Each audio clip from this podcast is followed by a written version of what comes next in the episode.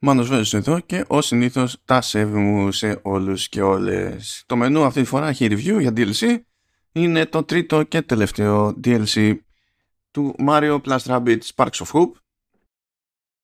Όπως και το προηγούμενο πωλείται και ξεχωριστά. Φυσικά αν έχετε πάρει το Season Pass παίρνετε και τα τρία μαζί. Το πρώτο που στην ουσία είναι ένα περίπου challenge mode ας πούμε. Είναι το μόνο που δεν πωλείται ξεχωριστά και δεν είναι έτσι κι αλλιώς το ίδιο τροφαντό με το δεύτερο ή με το τρίτο DLC. Τώρα το τρίτο ονομάζεται Rayman in the Phantom Show. Στην ουσία η κάποιο, με κάποιο τρόπο εμπλοκή του Rayman στο Sparks of Hope είχε ανακοινωθεί από νωρίς νωρίς από την αρχή του, του παιχνιδιού και λίγο πριν κυκλοφορήσει απλά υποτίθεται ότι θα αργόταν κάποια στιγμή και τα λοιπά.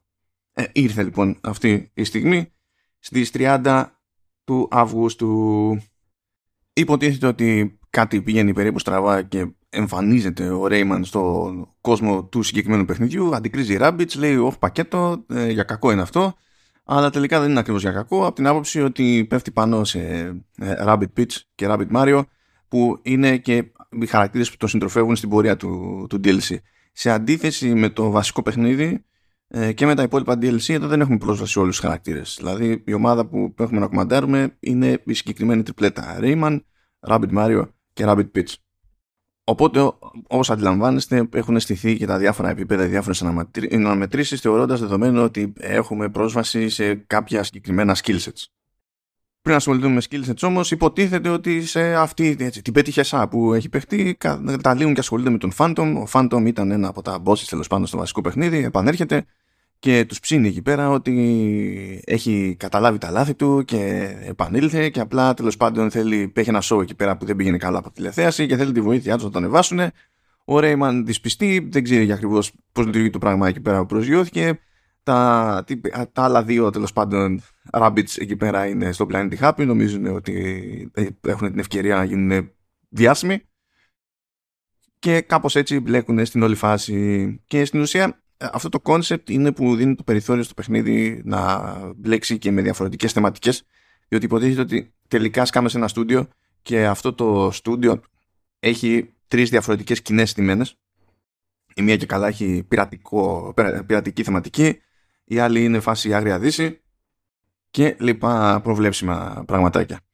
Το, το παιχνίδι ξεκινά σε μια τέλος πάντων σχετικά μαζεμένη περιοχή που λειτουργεί ως tutorial, διότι ε, ναι, μεν συμβουλεύει τη Ubisoft να έχει ασχοληθεί κάποιος με το βασικό παιχνίδι πριν ασχοληθεί και με το συγκεκριμένο. Αλλά το λιγότερο πρέπει να μας δείξει η Ubisoft τι υποτίθεται ότι φέρνει στην όλη υπόθεση ο, ο Rayman. Και άμα και φτάσουμε στο στούντιο, εκεί πέρα στην ουσία έχουμε ένα άλλο επίπεδο που έχει τα δικά του μυστικά κτλ. Όπως συμβαίνει συνήθως με τους χάρτες στο, στο συγκεκριμένο παιχνίδι είναι πιο μαζεμένο και είναι πιο μαζεμένο με τη λογική ότι τέλος πάντων είναι περίπου hub που μας πηγαίνει στο α, β, γ μέρος που με τη σειρά του έχει κάποια πραγματάκια να ανακαλύψουμε, κάποιες προκλήσεις να αναλάβουμε και τα συνάφη. Που και που υπάρχει καμία τσαχπινιά, π.χ. για να καταφέρουμε να φτάσουμε σε μια μάχη που θα μας δώσει το περιθώριο να, να εξασφαλίσουμε ένα από τα καινούργια Sparks ε, πρέπει να παίξουμε με ένα, να ασχοληθούμε με ένα trivia game που νομίζω ναι, έχει 8 ερωτήσεις και πρέπει να απαντήσουμε σωστά τουλάχιστον σε 6 για να μας ανοίξει ο δρόμος υποτίθεται κάπως έτσι. Έχουν κάτι τέτοια χαριτωμένα. Φυσικά ισχύουν τα κλασικά από το υπόλοιπο παιχνίδι με planet coins, challenge coins και τα, και τα λοιπά. Δεν, δεν έχει αλλάξει τέλος πάντων η γενική προσέγγιση.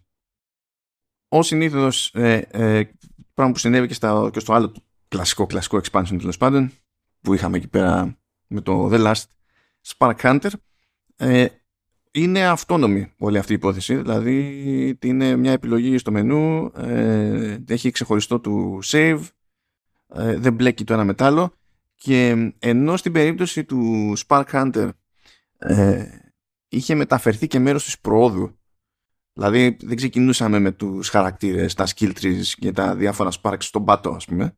Εδώ πέρα μηδενίζονται όλα. Μηδενίζονται, εντάξει όχι όλα ε, το leveling πάει περίπατο τα, η όποια πρόοδος στο όποιο skill πάει περίπατο, διότι έχουν σκεφτεί άλλες ισορροπίες τέλος πάντων για το συγκεκριμένο DLC.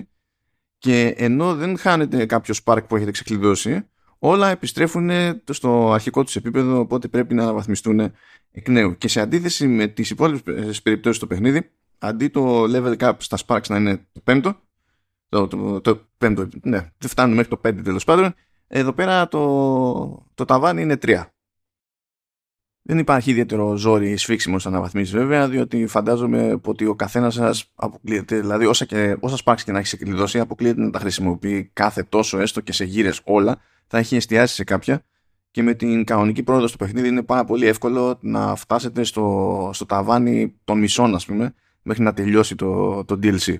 Οπότε σίγουρα θα έχετε ανα πάσα ώρα και στιγμή ε, αρκετή πρόοδο στα sparks που σας βολεύουν, που σας ενδιαφέρουν ε, περισσότερο. Ο συνήθως μπορείτε να διαλέξετε επίπεδο δυσκολίας στην αρχή και μπορείτε να το αλλάξετε ανά πάσα ώρα και στιγμή. Αυτό δεν αλλάζει. Ισχύει και στο βασικό το παιχνίδι. Κάτι ακόμη που έτσι υποδηλώνει μια κάποια συγγένεια με το προηγούμενο DLC είναι η σχετικά έτσι, πιο πρόσφατη εμμονή με διακόπτες. Το concept ότι φυσικά και στο boss fight θα πρέπει να πηγαίνουμε και να χτυπάμε κάποιους διακόπτες και εφόσον το καταφέρουμε τότε θα έχουμε κάποιο άνοιγμα για να φάμε τον boss κτλ. Δεν ισχύει πάντα. Δεν ισχύει πάντα έχει και μια τσαχπινιά εκεί με ένα Kraken που το ζήτημα είναι περισσότερο το, το timing και η τοποθέτηση στο, στο χάρτη ώστε από τη μία να αποφεύγουμε κάποια χτυπήματα που φαίνεται πότε έρχονται και από την άλλη να προλαβαίνουμε να τοποθετηθούμε σε πλεονεκτική θέση για το άνοιγμα που επίσης ξέρουμε πότε έρχεται για να το εκμεταλλευτούμε αναλόγως οπότε δεν πηγαίνει το ίδιο μονοκόμματα όσο ήταν στο, στο The Last Spark Hunter. Τώρα η ιδιαιτερότητα εδώ πέρα φυσικά είναι ο Rayman. Ε, ο Rayman έχει αρκετές διαφορές. Ε, τώρα το πόσο θα χρησιμοποιηθεί κάθε μια είναι και λίγο θέμα προτίμησης. Αλλά έχει ενδιαφέρον. Σε πρώτη φάση υποτίθεται ότι μπορεί να ρίξει μπουκετάκι. Το μπουκετάκι εντάξει, είναι ο τρόπος που έχει για να σπάει αντικείμενα στο χώρο κτλ. Αυτό δεν εκπλήσει κανέναν. Είναι όμως και ο τρόπος που έχει να πιάνει κάποια αντικείμενα από απόσταση, κάτι που δεν γίνεται με τους άλλους χαρακτήρες. Οπότε κάποιοι γρίφοι είναι στημένοι έτσι, ε, ώστε να σπρώξουν τον παίκτη να κάνει charge το, τη γροθιά του, του Rayman για να καταφέρει να πάει λίγο πιο μακριά και να καταφέρει επίσης να εξασφαλίσει ένα αντικείμενο που συνήθως είναι ένα κλειδί που ανοίγει ένα δρόμο τέλος πάντων και πάει λέγοντας. Σε άλλες περιπτώσεις μπορεί να είναι και κάποια πρόκληση που βασίζεται σε όλο αυτό. Έχει, ας πούμε, στην Άρια Δύση ένα περίπου mini game που το ζήτημα είναι να χτυπήσουμε με τη γροθιά όσο περισσότερους στόχους μπορούμε, κινούμενους στόχους, ε, σε τέλος πάντων στο γρηγορότερο, στο μικρότερο χρονικό διάστημα που μπορούμε να τους, να τους πετύχουμε. Και εκεί παίζει κάποιες φορές ε, ρόλο το, το, να κάνουμε charge, διότι αυτό καθορίζει το αν έχουμε την ελπίδα, εφόσον ευθυγραμμιστούν κάποιοι στόχοι και είναι ο ένας πίσω από τον άλλον, να χτυπήσουμε με μία κίνηση, με ένα charge, όχι μόνο τον πρώτο στη σειρά, αλλά και το δεύτερο. Πράγμα που προφανώς ανοίγει το δρόμο για καλύτερες επιδόσεις. Μια άλλη ιδιαιτερότητα του Rayman είναι ότι ναι μεν μπορεί να κάνει team jumps και hover, okay, όπως όλοι οι υπόλοιποι χαρακτήρες, αλλά εμφανίζονται στα επίπεδα αυτού του DLC και κάποιοι δακτύλοι. Και υποτίθεται ότι μπορεί να πιαστεί από αυτούς τους δακτυλίους, να πεταχτεί στον αέρα και ύστερα να κάνει hover. Αυτό δεν μετρά ως κάποιο είδους team jump στη, στην προκειμένη, άρα δεν χάνεται ε, η δυνατότητα στην ίδια σειρά να, να κάνουμε και team jump. Άρα, υπό νορμά συνθήκες κάνουμε ένα team jump εκτός αν έχουμε κάνει κάποια αναβάθμιση κάποιο χαρακτήρα στο skill tree τέλος πάντων, που του δίνει το περιθώριο να κάνουμε και διπλό ανά σειρά. Αλλά σε μία σειρά η λογική είναι ότι μπορούμε να πάμε να κάνουμε jump πάνω σε έναν άλλο χαρακτήρα και να πετάξουμε για λίγο και να προσγειωθούμε κάπου. Ο, ο Rayman έχει χειρότερη διάρκεια πτήσης, κάτι που διορθώνεται μετά με, το, με την πρόοδο στο skill tree, εντάξει. Αλλά μπορεί λοιπόν να πεταχτεί, να πιαστεί σαν να έχει γάτζο τέλος πάντων από κάποιο δακτύλιο να πετάξει, να φτάσει κάπου και αν στο, εκεί το κάπου υπάρχει κάποιος άλλος χαρακτήρας ε, που μπορούμε να κάνουμε jump πάνω του, το κάνουμε κανονικά. Δεν υποκαθιστά το ένα το άλλο. Οι δακτύλοι βέβαια έχουν μια έτσι, ιδιαιτερότητα για την οποία δεν πετούσα έτσι από τη χαρά μου. Υποτίθεται ότι έχουν συγκεκριμένο προσανατολισμό ενώ δεν τους φαίνεται στάντερ με το μάτι, πράγμα που σημαίνει ότι ε, από όποια μεριά και αν τον πιάσετε, πλησιάζετε τέλος πάντων κάπου, βγάζει εκεί ένα prompt ότι ναι, μπορείτε να πατήσετε αυτό για να πιαστείτε, okay, και πιάνεστε. Είτε από τη μία του μεριά πάτε, είτε από την άλλη του μεριά, ε, μεριά πάτε, είναι στημένος ο δακτύλιος να σας εκτοξεύει προς μία συγκεκριμένη κατεύθυνση, η οποία είναι πάντα ίδια. Αυτό έτσι όπως είναι στημένο δεν βγάζει με το μάτι πολύ νόημα στην αρχή δεν είναι ότι δημιουργεί κάποιο πρόβλημα, αλλά δεν έχει και συγκλονιστική ουσία, δεν, δεν προσφέρει κάποια ιδιαίτερη άλλη πρόκληση. Δηλαδή, τι συμβαίνει; Έτσι και πιάσω το δακτύλιο, ο οποίος με στέλνει προς τη μεριά που θέλω, προφανώς εντάξει, μια χαρά, κανένα πρόβλημα, κουμπλέ. Έτσι και φτάσω στην άλλη μεριά και θέλω να γυρίσω προς τα πίσω έχοντας τον ίδιο δακτύλιο μπροστά μου ε, θα πιαστώ, θα με εκτοξεύσει προς την μεριά που μόλις είχα προσγειωθεί και έτσι θα χρειαστεί να προσέξω λίγο περισσότερο το χρόνο μου στο hover που θα κάνω για να φτάσω τελικά εκεί που εγώ ήθελα, στο σημείο από το οποίο ξεκίνησα πριν το, τον πρώτο τέλος πάντων δακτύλιο. Και δεδομένου ότι βγαίνουν αυτοί οι χρόνοι, ακόμη και με το μειωμένο τέλος πάντων περιθώριο που έχει ο Ρέιμαν, ε, το αποτέλεσμα δηλαδή, δεν είναι ότι με εμποδίζει τελικά να γυρίσω πίσω έτσι. Πάλι μπορώ να το κάνω. Το δοκιμάσα ξανά και ξανά και ναι, είναι λίγο, θέλει περισσότερη προσοχή, αλλά βγαίνει. Οπότε δεν πιάνω ακριβώς τη χρησιμότητα της του συγκεκριμένου περιορισμού, ας το θέσουμε έτσι. Πέραν αυτού όμως προφανώς δίνει το περιθώριο στον Draymond να είναι πιο ευέλικτος και να καταφέρει να καλύπτει μεγαλύτερες αποστάσεις πιο γρήγορα από τους άλλους χαρακτήρες. Και αυτό φαίνεται ότι έχει συνυπολογιστεί στο level design σε κάποιες αναμετρήσεις και δει στα boss fights όπου πιάνει τόπο συνήθως αυτή η κινητικότητα. Θυμάμαι ειδικά μια μάχη που το ζήτημα είναι ε, να απομακρυνθούμε μεν ομαδικώς από το κίνδυνο αλλά ταυτόχρονα πρέπει να φέρουμε προς το μέρος μας, προς το μέρος μας τον κίνδυνο για να τον αξιοποιήσουμε σε άλλο σημείο διότι αν δεν το κάνουμε αυτό πολύ απλά δεν βγαίνει η μάχη.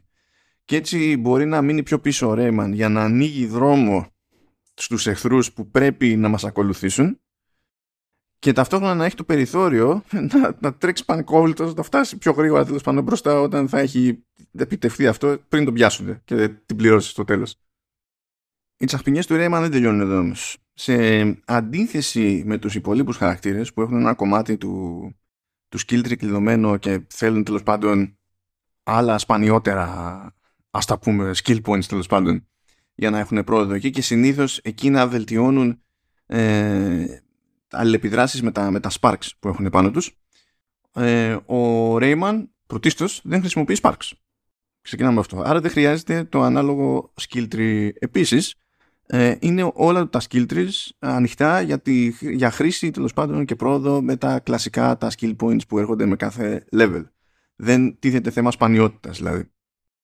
Αντί για Sparks όμως έχει κάποια κοστούμια.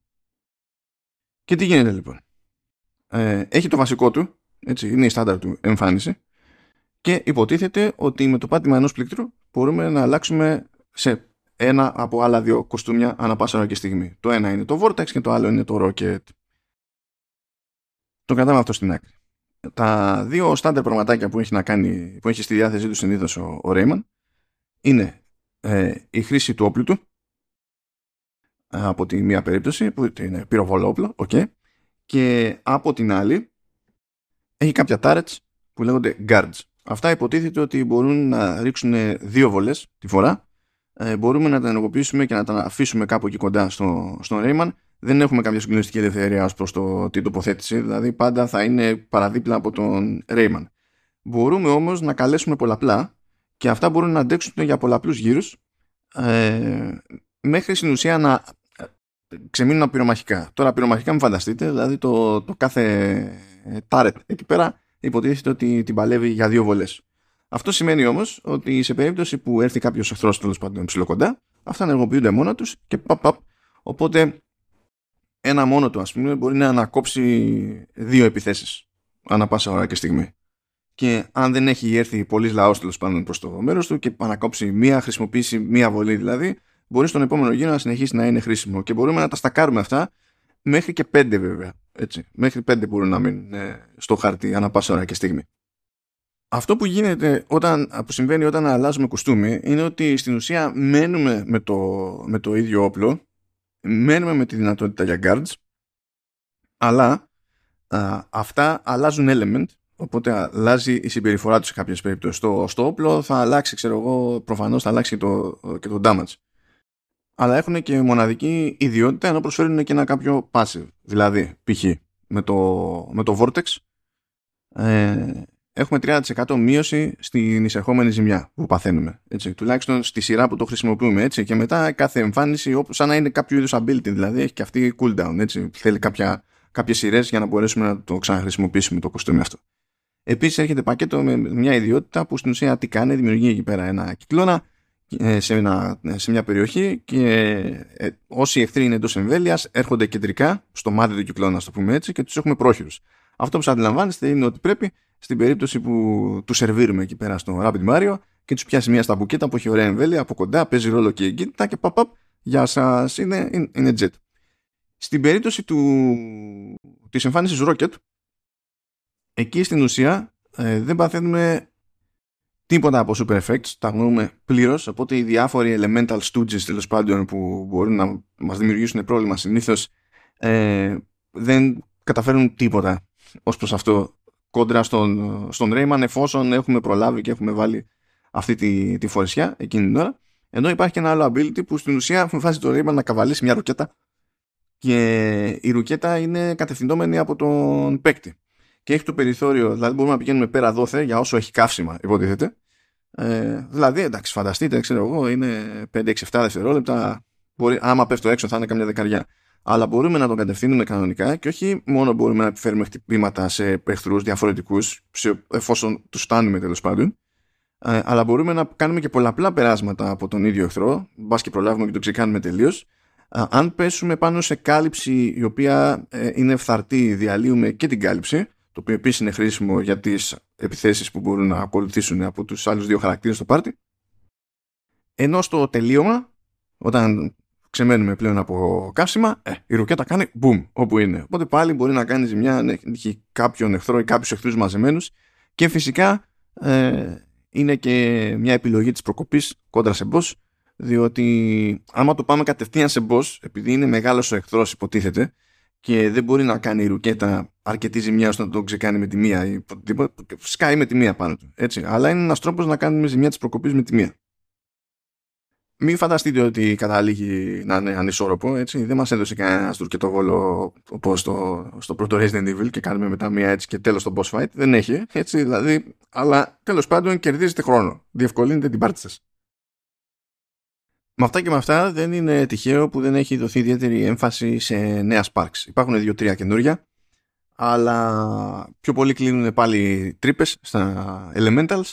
Αν και εντάξει υπάρχει, μια υπάρχει ένα τσαχπίνικο που λέγεται Selfie και αυτό δίνει το περιθώριο στον έναν από τους άλλους δύο χαρακτήρες τέλος πάντων να φτιάξουν ένα αντίγραφο του εαυτού τους που είναι βέβαια πιο αδύναμος ε, και σίγουρα είναι και πιο ευαίσθητος. Δηλαδή ξεκινά με 15% του, του κανονικού HP και μπορεί να κάνει το 70% της ζημιάς που κάνει η κανονική εκδοχή του χαρακτήρα. Αλλά αυτά τα ποσοστά μπορούν να βελτιωθούν με τις αναβαθμίσεις στο, στο Spark ενώ και να μην βελτιωθούν έχουμε το περιθώριο στην ουσία να χώσουμε έτσι ένα τέταρτο χαρακτήρα στο πεδίο της μάχης ο οποίος μπορεί να κινηθεί στο χώρο κανονικότατα ε, μπορεί να κάνει έξτρα επίθεση μπορεί να τραβήξει το, την προσοχή εχθρών και έτσι να δηλητώσει κάποιος άλλος και μπορούμε να κάνουμε spawn ξανά και ξανά, όχι καπάκια πάλι, με, υπάρχει cooldown έτσι, θα περιμένουμε, αλλά δεν υπάρχει περιορισμός, δηλαδή δεν είναι μέχρι τόσες χρήσεις ξέρω εγώ. Στο σύνολό του μου άρεσε σαν DLC, νομίζω ότι μου άρεσε περισσότερο από το The Last Spark Hunter. Εκεί είχα μια διαφωνία ότι ενώ υποτίθεται ότι εντάσσεται περίπου εκεί στο βασικό κορμό του, του παιχνιδιού, ε, ήταν έτσι στημένο ε, από την άποψη ότι ε, δεν μηδένιζε το leveling αλλά το είχε σε ουσιώδες σημείο. Ε, πάλι τα level caps ήταν ίδια και, και τα λοιπά τα νέα Sparks δεν, πάλι δεν έφεραν τα πάνω κάτω και θεωρούσα ότι μπορούσε να ενταχθεί πιο φυσικά στο βασικό κορμό του παιχνιδιού και να μην αντιμετωπίζεται σαν να είναι κάτι τελείως standalone ε, στην περίπτωση του, του Rayman είναι πιο ξέχωρα τα πράγματα, γιατί όντως ξεκινάνε με τα πάντα στον πάτο και όντως έχουμε να κάνουμε ένα χαρακτήρα που έχει αρκετά διαφορετική λογική. Ε, στην ουσία είναι σαν να χρησιμοποιεί περίπου Sparks χωρίς να χρησιμοποιεί Sparks, ας το θέσουμε κάπως έτσι. Ωστόσο το ότι δεν έχουμε το περιθώριο εναλλαγής και είναι συγκεκριμένο το set των δυνατοτήτων που έχει ή μπορεί να αποκτήσει στην πορεία μαζί και το ότι ε, πρέπει να σκεφτούμε ακόμα και στο κομμάτι της εξερεύνησης σε κάποια σημεία λίγο διαφορετικά ως προς το πώς μπορούμε να φτάσουμε κάποιο σημείο. Δηλαδή, έχω είχα συνηθίσει ότι η, απόσταση α σημαίνει ότι μάλλον πρέπει να κάνω μανούβρα για να φτάσω εκεί και μετά θυμόμουν ότι μάλλον δεν χρειάζεται μανούβρα και δεν υπάρχει και προφανής τρόπος να κάνω τη μανούβρα που φαντάζομαι αλλά αρκεί να πάω με τον Rayman εκεί να κάνω charge και να καταφέρω να φτάσω πιο μακριά πούμε, και να πιάσω αυτό που θέλω. Ε, είναι, ε, μ' άρεσε επίσης η ποικιλία γιατί εντάξει, οκ, υποτίθεται ότι και το προηγούμενο είχε μια δική του θεματική, είχε και πιο τροφαντό χάρτη, αλήθεια είναι. αλλά εδώ με πιο σφιχτά και πιο ζυγισμένα πράγματα ε, πηγαίναμε λόγω concept δηλαδή σε διαφορετικές θεματικές και με κούρασε λιγότερο σε σχέση με το χάρτη του προηγούμενου που είχε τη φαϊνή ιδέα τέλος πάντων να έχει και λίγο πέρα δόθε με, με βάρκα και εκείνο το κομμάτι ήταν περισσότερο πέδεμα στην πλοήγηση παρά κάτι συγκλονιστικό ας πούμε σαν λειτουργία ή κάτι ξέρω εγώ ενδεχόμενο προτέρημα στη, στο σύνολο. Είναι και λίγο σημαδιακό το συγκεκριμένο DLC διότι στην ουσία ε, είναι η επιστροφή της Ubisoft Milan στο Rayman με το οποίο ο Rayman ξεκίνησε την καριέρα της Υποτίθεται ότι ο πρώτος της τίτλος ήταν ένα Rayman για Game Boy Advance και από τότε έμπλεξε με διάφορα μεταξύ των οποίων και Just Dance. Οκ, okay, εντάξει. Και δεν ξέρω και πότε θα ξανασχοληθεί. Έχει μεγαλώσει βέβαια το στούντιο από εκεί που ήταν, ξέρω εγώ, καμιά τριανταριά άτομα. Τώρα είναι 130 άτομα. Έχει αυγατέψει και δεν το έχει κρύψει κιόλας ότι είναι και ανάμεσα στα support studios για το Star Wars Atlas που ετοιμάζει η Ubisoft για, για του χρόνου. Οπότε δεν ξέρω πότε θα ξεμπερδέψουν από εκεί πέρα και τι περιθώριο θα έχουν να απλωθούν. Αλλά σε καλό να τους βγει, ελπίζω, διότι ήταν καλή πορεία αυτή ε, η εμπλοκή τους τέλος πάντων με το, με το Mario Plus Rabbids και ας μην βγει και τη δεύτερη φορά εμπορικά και συνεχίζουν και ε, ακόμα και με τα εξτραδάκια που πετάνε στο παιχνίδι ε, φροντίζουν να είναι ευχάριστα. Δηλαδή μπορεί να έχω διαφωνία εδώ και εκεί αλλά είναι λίγο δύσκολο να το πιάσει αυτό το παιχνίδι και να μην περάσει καλά. Πριν συμμαζευτούμε εδώ πέρα θέλω να κάνω μια ειδική αναφορά στο soundtrack διότι στη, στη χειρότερη χρειάζονται κάποιες διευκρινήσεις για, για το playlist που έχω στις σημειώσεις του, του επεισοδίου. Λοιπόν, αυτό που έχει κάνει η Ubisoft είναι ότι έβγαλε τώρα τελευταία, ε, μια-δυο μέρες μετά την κυκλοφορία του τελευταίου DLC, ένα άλμπουμ που περιλαμβάνει την έξτρα μουσική που γράφτηκε και για, για τα δύο από τα τρία DLC. Έτσι κι αλλιώς τα δύο είναι τέλος πάντων πιο τροφαντές παραγωγές. Είπαμε το πρώτο ήταν, ήταν mode. Άρα μιλάμε για τη μουσική από το The Last Spark Hunter και το Rayman the Phantom Show. Στη συγκεκριμένη περίπτωση επιστρέφει ο Grant Kirkhope που είναι ένας από τους τρεις συνθέτες που είχαν αναλάβει το, το, τη μουσική επένδυση του βασικού παιχνιδιού και σε κάποιες περιπτώσεις συμπληρώνει ο Κριστόφ Χέραλ. Τώρα τι γίνεται, τα έχει κάνει ένα ενίο άλμπουμ όλα τα κομμάτια η, η Ubisoft παρότι το κάθε DLC το κυκλοφόρησε σε άλλη χρονική περίοδο okay. και μπορώ να πω ότι σε γενικές γραμμές η περίπτωση του The Last Spark Hunter από άψη μουσικής είναι αρκετά αδιάφορη και πρέπει να ήταν και πιο σφιχτό το budget εκεί πέρα αν κρίνω από, τη, από το στυλ τέλος πάντων της ενορχίστρωσης ε, η συνεισφορά του άλλου συνθέτη είπαμε είναι πιο μαζεμένη οπότε δεν θα θεωρήσω ότι ο ίδιος έτσι, δίνει κάποια συγκεκριμένη ταυτότητα στο, στο έργο. Αυτό μπορώ να πω τουλάχιστον ξανά βασικά για την περίπτωση του Kirkhope είναι ότι τα έχει πάει πολύ καλύτερα στο Rayman in the Phantom Show. Και πάλι δεν είναι ότι έχουμε να κάνουμε τέλος πάντων με συγκλονιστικά κομμάτια εδώ και εκεί όμως έχει ένα κλείσιμο που στην ουσία είναι το τελικό boss fight που παίζει τέλος πάντων στο, στο παιχνίδι, στο DLC που είναι στημένο έτσι ώστε να είναι και περίπου musical και έχει διαφορετικές πράξεις που αλλάζουν στυλ μουσικής, ύφος και, και τα λοιπά. Και σε μια περίπτωση υποτίθεται ότι έχει και ένα κομμάτι της όλης διαδικασίας που γίνει πακέτο με roasting. Και εκεί έχει κάνει όντως ωραία δουλειά. Και έχει κάνει, το έχουμε πάρει χαμπάρι ότι έχει κάνει αρκετά ωραία δουλειά ώστε να βγουν περιέργως δύο πράξεις, όχι το σύνολο από όλη εκείνη της σεκάνς ε, ως ξεχωριστό άλμπουμ αλλά σε διαφορετικές γλώσσες.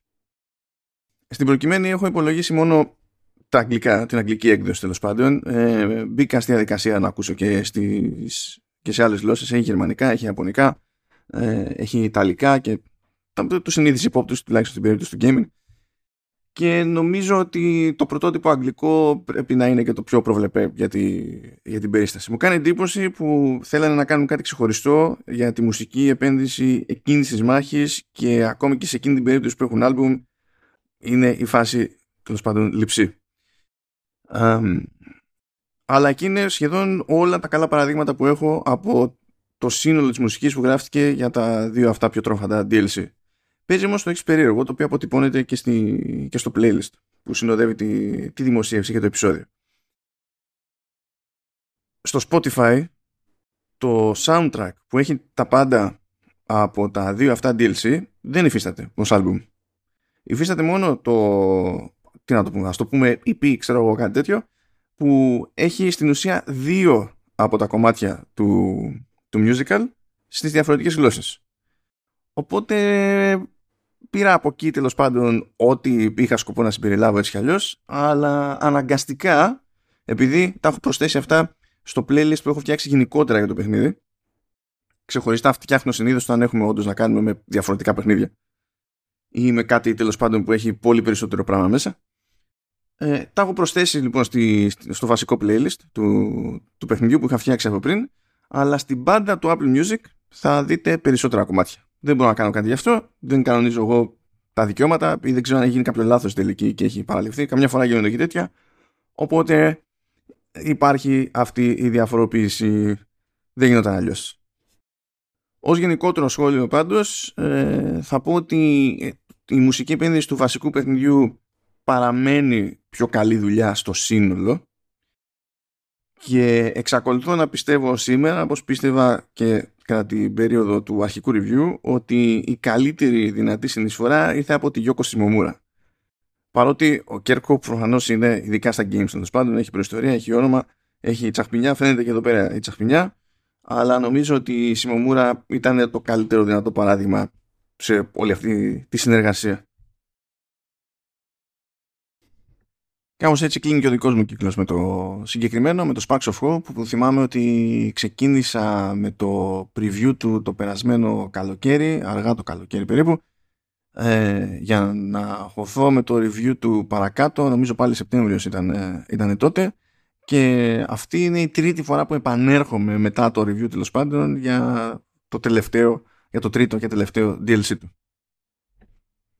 Καλά ήτανε, δεν μπορώ να πω. Έχω ρίξει σίγουρα, δεν είμαι ακριβές νούμερο, αλλά έχω ρίξει σίγουρα πάνω από 100 ώρες αυτό το παιχνίδι. Νομίζω έτσι, έτσι κι αλλιώς είχα φτάσει στι 90 παίζοντας το, το βασικό. Οπότε πρέπει να είμαι πάνω από τις 100, απλά δεν θυμάμαι πόσο πάνω από τις 100. Και είναι καλό το ότι δεν το θυμάμαι διότι μπορεί να ξενέρω με την πάρτι μου από τη μία και από την άλλη ε, έχω ρίξει τέτοια νούμερα σε άλλα παιχνίδια και μιας και μιλάμε για Ubisoft έχω ρίξει τέτοια νούμερα σε Assassin's Creed ξανά και ξανά αλλά στο, του, τουλάχιστον στο Sparks of Hope δεν το αισθανόμουν σαν να έπιασα καινούργια δουλειά δεν ήταν, ήταν πολύ πιο ευχάριστη διαδικασία όπως και να έχει αυτά τέλος με το Sparks of Hope να δούμε ποιο θα είναι το επόμενο παιχνίδι που μετά το review θα με σκίσει και με το DLC θα δούμε, θα δούμε. Υπάρχει, υπάρχουν πάντα περιθώρια. Για την ώρα χαιρετώ και επανέρχομαι με πρεβιουδάκια από την Gamescom. Έχω κάβα, ε; έχω κάβα. Τα λέμε. Γεια χαρά.